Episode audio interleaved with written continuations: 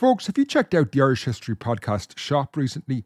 Right now, I have a sale of 30% off everything when you use the code SALE30. So go to irishhistorypodcast.ie forward slash shop and get 30% off everything when you use the discount code SALE30. Why don't more infant formula companies use organic, grass fed whole milk instead of skim? Why don't more infant formula companies use the latest breast milk science? Why don't more infant formula companies run their own clinical trials? Why don't more infant formula companies use more of the proteins found in breast milk? Why don't more infant formula companies have their own factories instead of outsourcing their manufacturing? We wondered the same thing. So we made ByHeart, a better formula for formula. Learn more at byheart.com.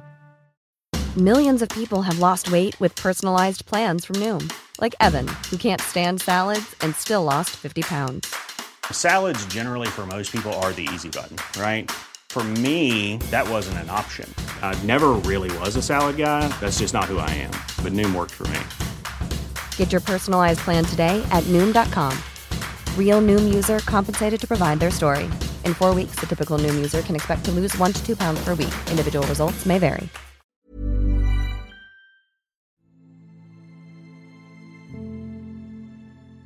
In 1923, as the Irish Revolution came to an end, large parts of the North Roscommon town of Arigna lay in ruins. However, the burned and charred buildings masked a fascinating history. While war and revolution had swept across Ireland over previous years, few places had shared Arigna's experience of this conflict. Beginning with an occupation of local mines by workers demanding better conditions, this began years of intense and bitter conflict in Arigna. While these events were labelled the Arigna Soviet, even this dramatic name fails to capture this unique and remarkable story of war and revolution in a rural Irish town. This is the story of the Arigna Soviet.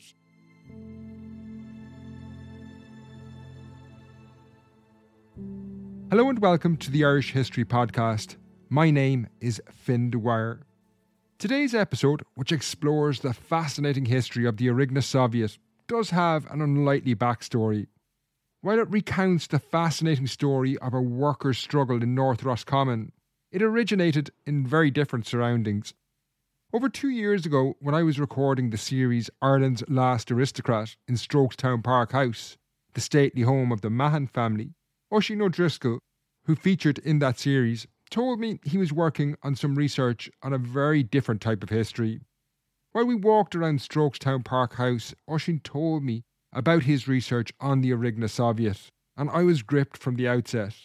By the day's end, we had made a rough plan to record an episode on the Soviet when Oisin's research was complete. Now, earlier this year, that finally came to pass, and we had a perfect occasion to record today's episode. Oisin got in touch with the Arigna mining experience which has now made one of the mines in Arigna accessible to the public, and they generously allowed us to record part of this episode in a mine. While you're about to hear the incredible story of the Arigna Soviet, Oisin has also published his research in a new Irish Labour History Society collection of essays called Labour History in Irish History. I have links to this in the show notes below. It's well worth checking out.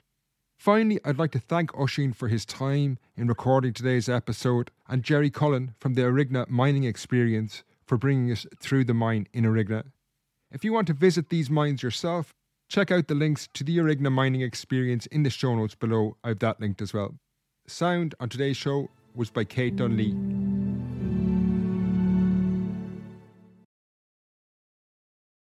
Now, we began the story of the Arigna Soviet Standing on the slopes outside the mine entrance at Arigna, where Oisin vividly described the landscape and its history, which play an important part in this story. Yeah, it's an extremely dramatic view from up here, you know. So we're basically in North Roscommon on the Roscommon Leitrim border. We're up basically on the steps on the ascent of the Kilronan Mountain, and we're looking back down over the Arigna Valley. The Arigna River runs through here, which is where the name comes from. From here, you can see the village of Arigna, which is nestled right down at the foot of the hill. And across you can see Lough Allen, and behind that is Slieve and the famous Iron Mountain, the name, the, the mountain that Leitrim actually gets its name from, the Leitrim, like Grey Hill, Iron Mountain. There's that whole connection.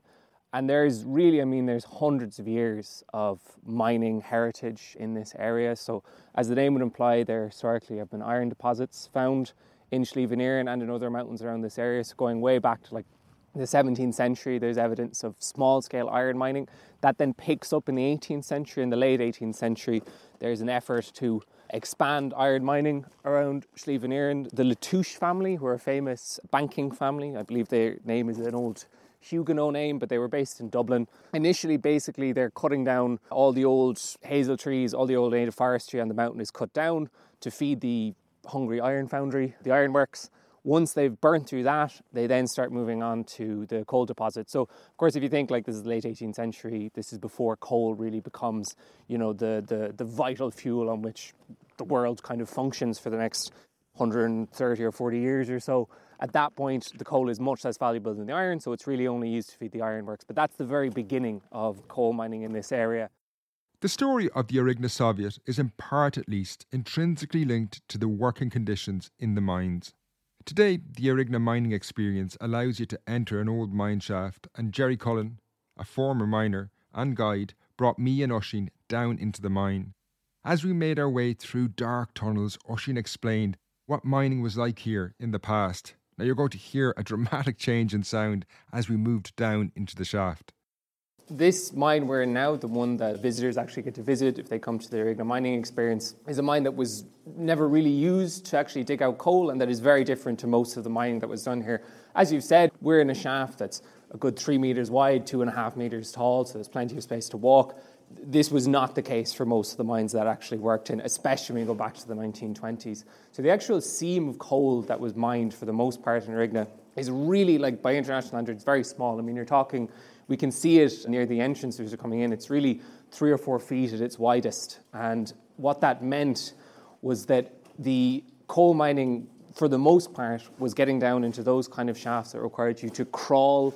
It's no room to stand, literally like four, three or four feet long, crawling along on your side using a pickaxe, chipping away at it, drawing it back out then with a shovel to your, your work colleague who would be then manually loading it into what they called a hutch, which is essentially a, a cart that would then be pushed basically back to, to the main track where then it would be pulled by rope up. Now, of course, we go back to the 1920s, actually, it would pretty much have all been then manually carted. So you're talking about incredible darkness, dripping water, pooling water underneath you. You've got dust, you've got coal dust. You also have a lot of problems with silica dust. There's a lot of silica in the, in the stone around here, which can be very, very bad for your lungs. So you're in complete darkness using candles. You're with a pickaxe, manually chipping away at the coal, drawing it back around you. It's always cramped, it's always damp, it's always cold and then you know physically pushing it back out then as I covered a bit in my research you know there's a railway eventually built in the 1890s, but it never actually comes right up to the to the actual coal to the pit head. So I mean, there's still a lot of manual carting for a long time that's done until during the First World War, when it's extended closer to the mines. Up until then, it required carters to push it three or four kilometres then down before it could be loaded to trains. So up until that point, almost everything is being done. They would have used donkeys and carts sometimes, but the, almost all the labour is done it's human powered, if you know what I mean. There's very little help from any kind of mechanical or other kind of forms of energy. Just to explain to people at home, now I'm crouching. We've come down to quite a narrow tunnel that we're making our way through. And I think Jerry is here with us, who worked in these mines in a later phase than what we're going to talk about today. But he's just going to turn on some of the sounds, and you'll hear a bit what it would have been like in these mines back. Just give you some sense, maybe listening at home, the noise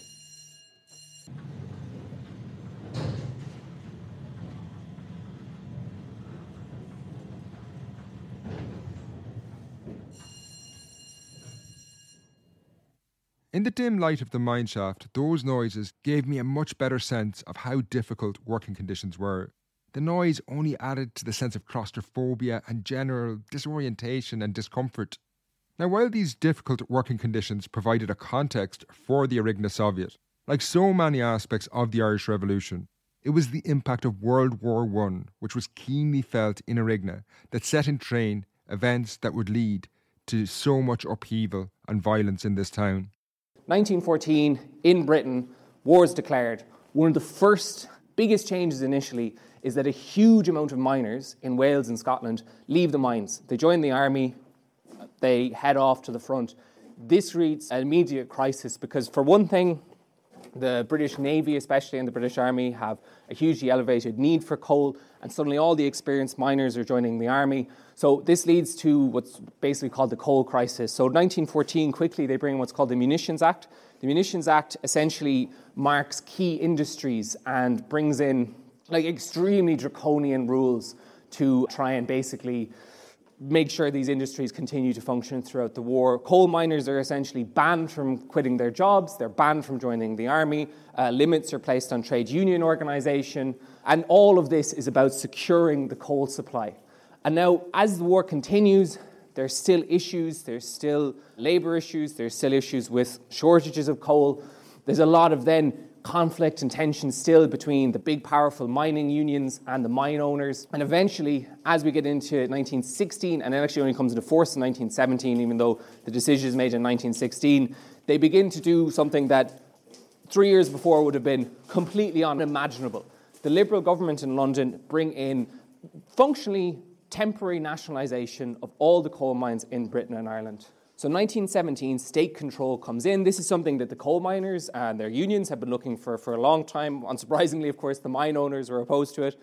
But yeah, essentially, as this emergency wartime measure, all the coal mines are brought under the direct control of the government. There's a new position known as the coal controller set up at the Board of Trade. So state control comes in, this temporary nationalisation. It's a very radical step, but there are also caveats, right? The, the unions don't get exactly the form of nationalisation that they had actually wanted. So essentially, the mine owners are given what is really a pretty sweet deal. The government agrees to continue paying them based on the profits they were making at the point that state control came in. And also, if you think about this, this is a period where there's the war is on, so it's actually inflated prices. So they were making huge profits before they lost control of the mine. And even during the period of state control, the coal mine owners continue to be compensated very, very generously. And they're also given a lot of assurances by the Liberal government that, you know, this is temporary, this isn't going to come, this isn't going to last, basically. However, from the miners' perspective, this works out pretty well for them. So, for the first time now, we have wages for miners being set centrally by the Board of Trade.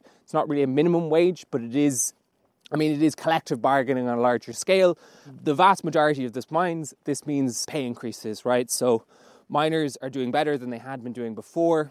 There's also another big change is that because profits are now being pooled centrally, historically undercapitalized, underdeveloped mines, like in Arigna particularly, suddenly have access to a lot of money that they didn't have before, because that had always been an issue here as well, was the struggle to find investment and the lack of capital. So within Arigna, you've got during this period, wages are increasing, even though the miners, keep in mind, they're also under that rule that prevents them leaving their jobs. So I don't think a huge amount of the miners from Arigna were seeking to join the British Army, so it wasn't as much of an issue for them. But their wages are going up, the train extension, the railway extension they've been looking for for a long time, finally happens. So the railway line is extended by 1920 to actually come up basically to the entrance to the mines where they were at that time, which makes their job a little bit easier at least. It also means the profits from the coal mine are going to presumably increase. It's also, I mean, it's worth keeping in mind as well that miners then and right into the 1990s were not paid like an hourly rate. They were paid based on per ton of coal they were able to actually remove. So, what that means is that as the mine becomes more efficient, as it becomes a little bit more developed, they're able to move coal out faster, so their wages are also increasing from that end as well. So, I mean, from the miner's perspective, state control is brilliant. It works fantastically, wages go up, their power, their ability to negotiate increases, their control over their own livelihoods increases. As we moved back out of the mine, we stood overlooking the Arigna Valley, and Oisin continued the story. The end of World War I spelled uncertainty in mining communities across Britain and Ireland. The nationalisation that had been so good for miners had only been introduced as a temporary war measure, so when peace returned, the government began to prepare to hand the mines back to their original owners. Further to this, there was also talk about wage cuts for the miners. Naturally, the mining unions prepared to resist these moves. This would lead to major conflict, but mining unions in Britain suffered a major defeat when miners were forced to accept lower wages and worse conditions. However, in Arigna, events took a very different course of action. Oisin explains what happened in North Roscommon at the end of the First World War. In Arigna, 1918, we have the miners becoming affiliated with the ITGWU. At this time, the local leader in that is a guy called Thomas Cullen. Thomas Cullen is the union organizer. He seems to have been a very effective, very good organizer.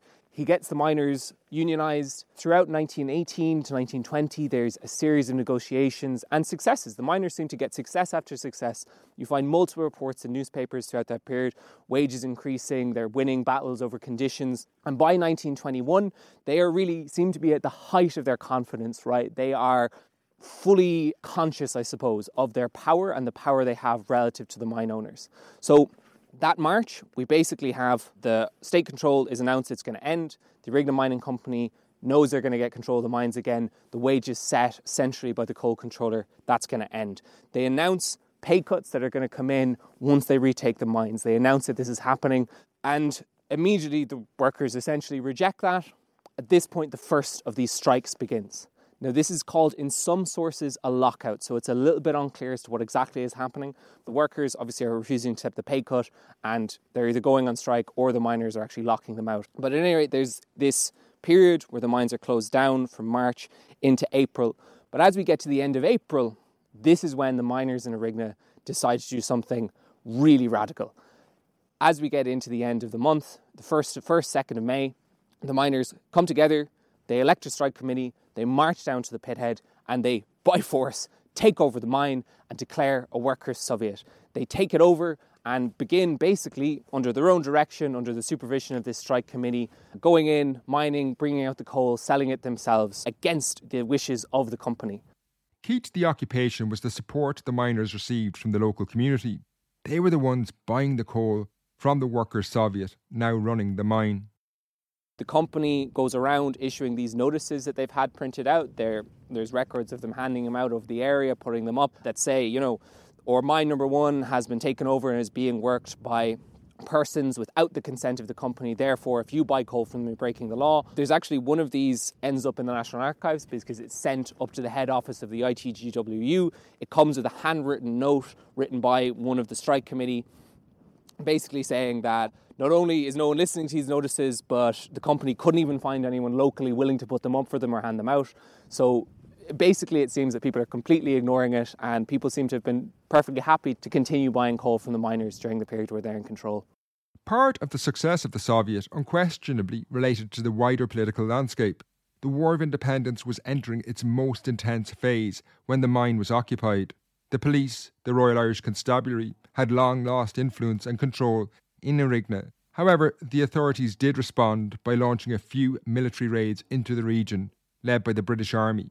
The police, from an early point, had essentially abandoned this area. And even then, in 1920, there's an incident where there's a big raid. The British Army come into Arigna, they drive around for a while, they eventually actually come up to the mine, they bring the miners out, they subject them to what is referred to as a rough interrogation and then they go off and as they're leaving they fire on like fire shots at the local Sinn Féin headquarters and they do I believe they injure someone but don't kill someone doing that.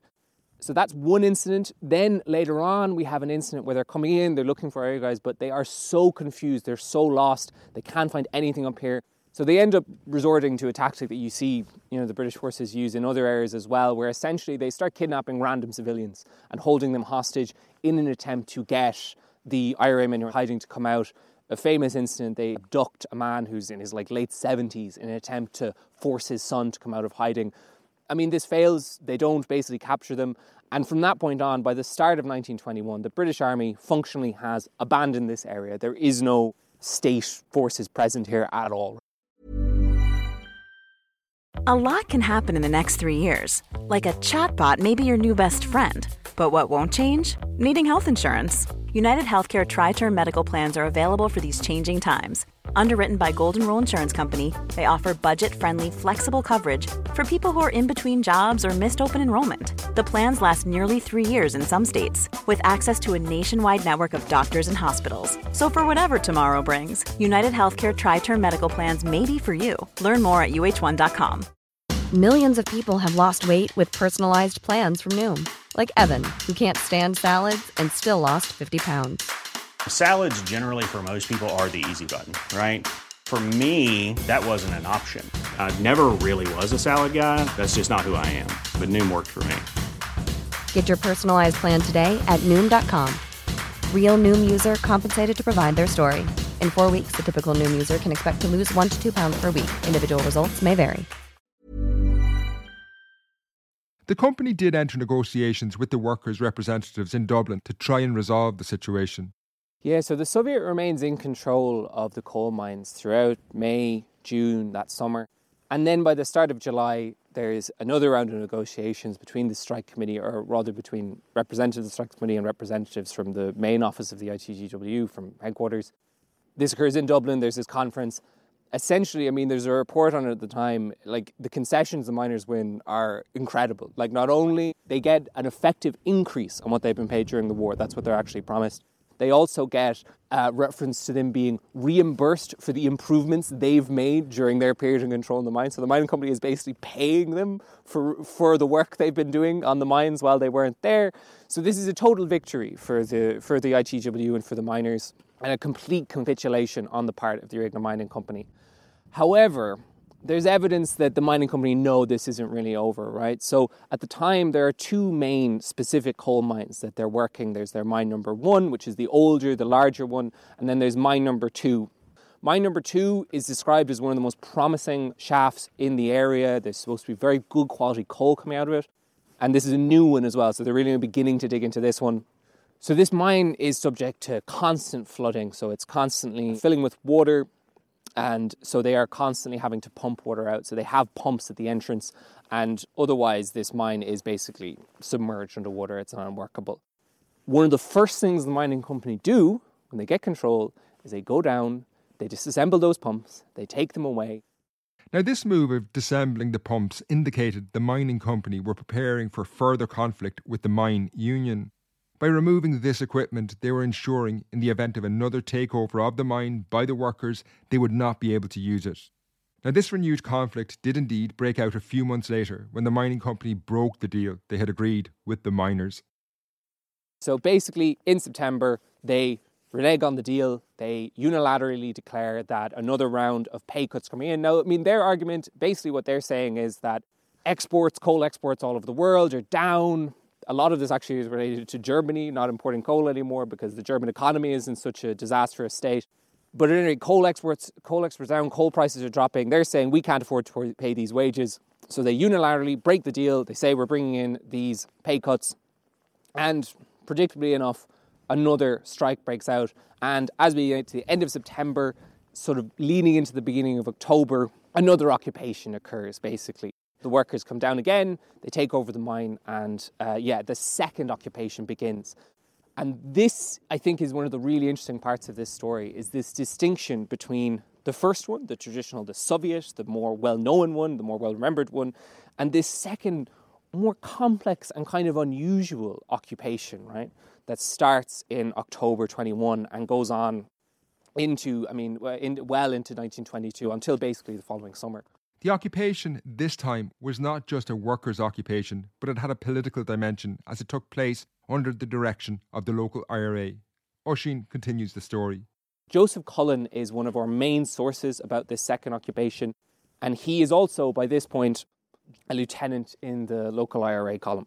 Joseph basically, in court, states under oath that in October 1921, he came down with members of the IRA ordered the miners to get back to work. He states that at that time, the actual union organizer, Thomas Cullen, and others were in favour of a return to work, but that he went down and ordered them not to do that and instead to kick out the company and to begin working the mines under his direction in his authority as an officer of the IRA. Oisín elaborated on this second occupation and how it was different from the first, given it was explicitly political. I believe that at this point, the coal mining is on a smaller scale, right? So there's only, I think, a smaller amount of people actually working the mine. I suspect that a lot of those who are still involved in the occupation, who are still directly digging the coal out, are miners who are also affiliated with the Republican movement, which is a significant minority of the overall population of miners, right? So these are the ones who are more committed to it, who are more kind of radical. And I mean, they state themselves that they're selling the coal to support the families of local soldiers. That's the phrase that the miners themselves use to describe what they're doing.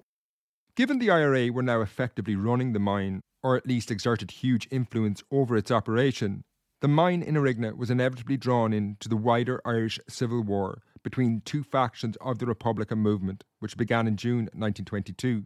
Oisín starts by explaining how the Civil War unfolded in the region, beginning in the nearby town of Boyle. There's about two days of pretty intense street fighting in Boyle. Eventually, as was the pattern across a lot of the country, the anti treaty IRA are forced into retreat. They flee out from Boyle, they go into the countryside. Something that they actually did in a lot of other areas as well. They initially go and they occupy big houses. They occupy, for example, Rockingham, which is uh, near Boyle, between Boyle and Carrick-on-Shannon. And then essentially, in the days following, the anti IRA begin in this area a controlled retreat, and cleverly enough, they head straight to Arigna. This is the ideal place if you're going to start fighting a small scale guerrilla war against a larger conventional army. You could not pick a better location to do it. This area is full of mountains, it's full of small roads, little valleys, ambush points, and another major factor hundreds of years of mining heritage. So there's abandoned mines, some that are really old that aren't even on any maps. You've also got cave networks. This retreat would lead to a wider occupation of the area, where Republicans established a defensive camp in and around Arigna.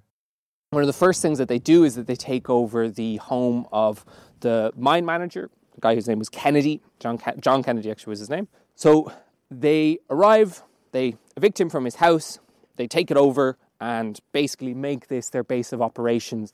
It's initially used as a sort of an officer's quarters and an actual sort of headquarters command, I suppose, station.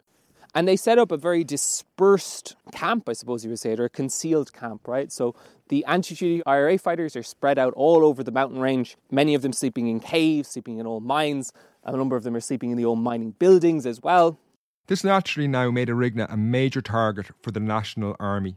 Things start to turn towards the end of the summer 1922. So in August of 1922, there is the first of the major National Army raids into the area. So this is when the National Army come in on force. They arrive at Kennedy, the mine manager's house. They find there what they describe as a field hospital. They say that there's a medical student, a guy named Gallagher, and there's three members of Cumann na mBan acting as nurses. The actual wounded IRA men seem to have evacuated. Most of the IRA had managed to go and hide in the mountains before they got there. But they discover, you know, a functioning field hospital that's been set up in the mountains, which is just evidence of how, you know, developed this camp was and how entrenched this force was. So they clear out this hospital, they arrest the, the people there.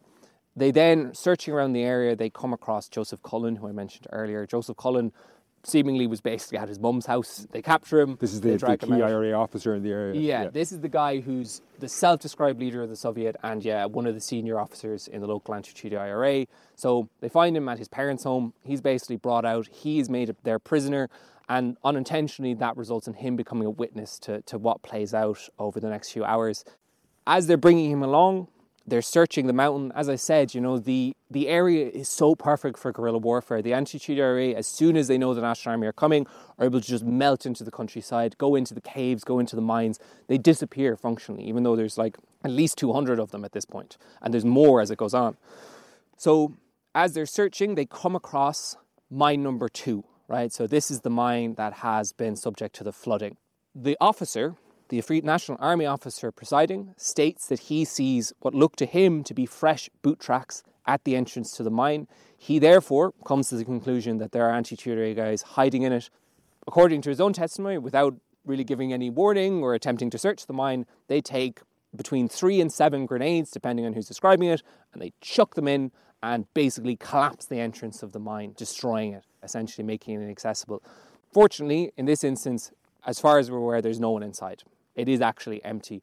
This is also related to the fact that it's only the first few meters that are dry. Once you go really into the mine at that point, because the pumping equipment was gone, it would have been flooded. The end of the revolution in Arigna came in early 1923 in dramatic and violent events, which started with a pretty small robbery in the town of Ballyconnell across the border in County Cavan. February 1923, a number of men from the Arigna column are in Ballyconnell. One of them, a man called Michael Cull, is essentially conducting a holdup, right? So he's holding a hardware store owner at gunpoint. It's part of a robbery. I mean, this is also an element of it, right? There's an element of, of um, what you could call banditry, I suppose, going on as well. There's people, there's there's elements of like, yeah, basically like uh, robbery going on too, right? Michael Cull is holding up this store when an off-duty Free State officer comes in, sees him, opens fire, kills him. In the aftermath of this, Michael Cull's brother, James Cull, who's a very prominent member of the anti-treaty IRA in the air of the Arigna column, he, enraged, leads a group down. They have vehicles, right? So they arrive in a truck and essentially they do a huge amount of damage in Ballyconnell. They uh, kill the Free State officer who had killed Michael Cull. They wound at least one other civilian and they burn the building of the guy whose store was being robbed. It, it's pretty nasty, right? It's a revenge attack like that is that is occurring. It's a reprisal, I suppose you could say. And this basically is, I mean, this is kind of the final straw, I suppose, from the perspective of the Free State. This has already become a real thorn in their side, this Arigna area. It's seen as such bandit country, such so so uncontrolled. And the sack of Ballyconnell essentially provokes uh, an, an, inevitable reaction. This is when you have the massive raid. A special military area is declared across Leitrim and North Roscommon. You have at least 600 National Army troops are invested in the area, and a massive sweep begins. It's during this fighting, close quarters, nasty cave clearing fighting going on in the mountains that, again, James Cull, the guy whose brother had been killed, and a guy called Timon are killed when the National Army blow up the cave, the, the dugout they're hiding in, collapse in them, burying them alive, essentially. The fighting then, this kind of thing continues. There's a rumour that goes around that gets reported in the local papers that as many as 25 IRA men have been buried alive in caves like this. That's an exaggeration, definitely. That, that's, a, that's a rumour, but you can see where it's coming from, right? Because it's coming from the fact that the tactics are pretty extreme. I mean, it's an example of just how nasty and bitter the fighting has become by this point. Eventually, during this raid, over the following weeks, the leadership of the Arigna column are rounded up. Ned Bofin is the, the famous name associated with it. They're wound up. The force is essentially broken, dispersed. That is essentially then the end of the anti treaty activity in this area. And, and for the first time, really, since late 1920, the Arigna district is brought back under the control of a central authority. And it is, I mean, the area has been devastated by that point. So if we think like the mining company their buildings have been destroyed. They actually blame a lot of that destruction on the National Army because the National Army during their raids were smashing equipment, they were throwing things down the hill, all because they didn't want it to be used by the anti treaty forces. So they've ransacked a bunch of the buildings. The best mine has been flooded. A huge amount of the miners have fled or are in prison, uh, and a good number of them are dead, of course, as well. And I mean, yeah, the area is devastated. Like the mining company retake control. There's evidence they produce later a list of their employees at this time. They say, according to them, that from uh, having about 120 employees in 1920, by 1923, they have about 25 men employed altogether. And when we look at the nominal rolls of the IRA, we can see from that period, we can see the effect that that has because it's just next to so many of the names, it's either deceased or address unknown or USA. A huge amount of the miners have had to leave, had to uh, emigrate to seek employment. And I mean, really, throughout the rest of the 1920s, there's very minimal coal mining operations going on in the area, and the rebuilding is only really just beginning during that period. The mines in Arigna would reopen and continued in operation until the 1990s. Today, one of the mines has been converted into the Arigna mining experience, where you can actually get a tour of the mine itself. It's really worth visiting, and the views alone are astounding. The mine is dug into the side of a hill that overlooks a very dramatic landscape, and as you look down over the Arigna Valley beneath you, you can get a sense of how this history played out. Now, I'd like to thank Oisín for his time and to Jerry Collin from the Arigna Mining Experience for bringing us through the mine. Oisín's research is available in an article in the new book Labour History in Irish History. I have links to that in the show notes below. Until next time, Slán.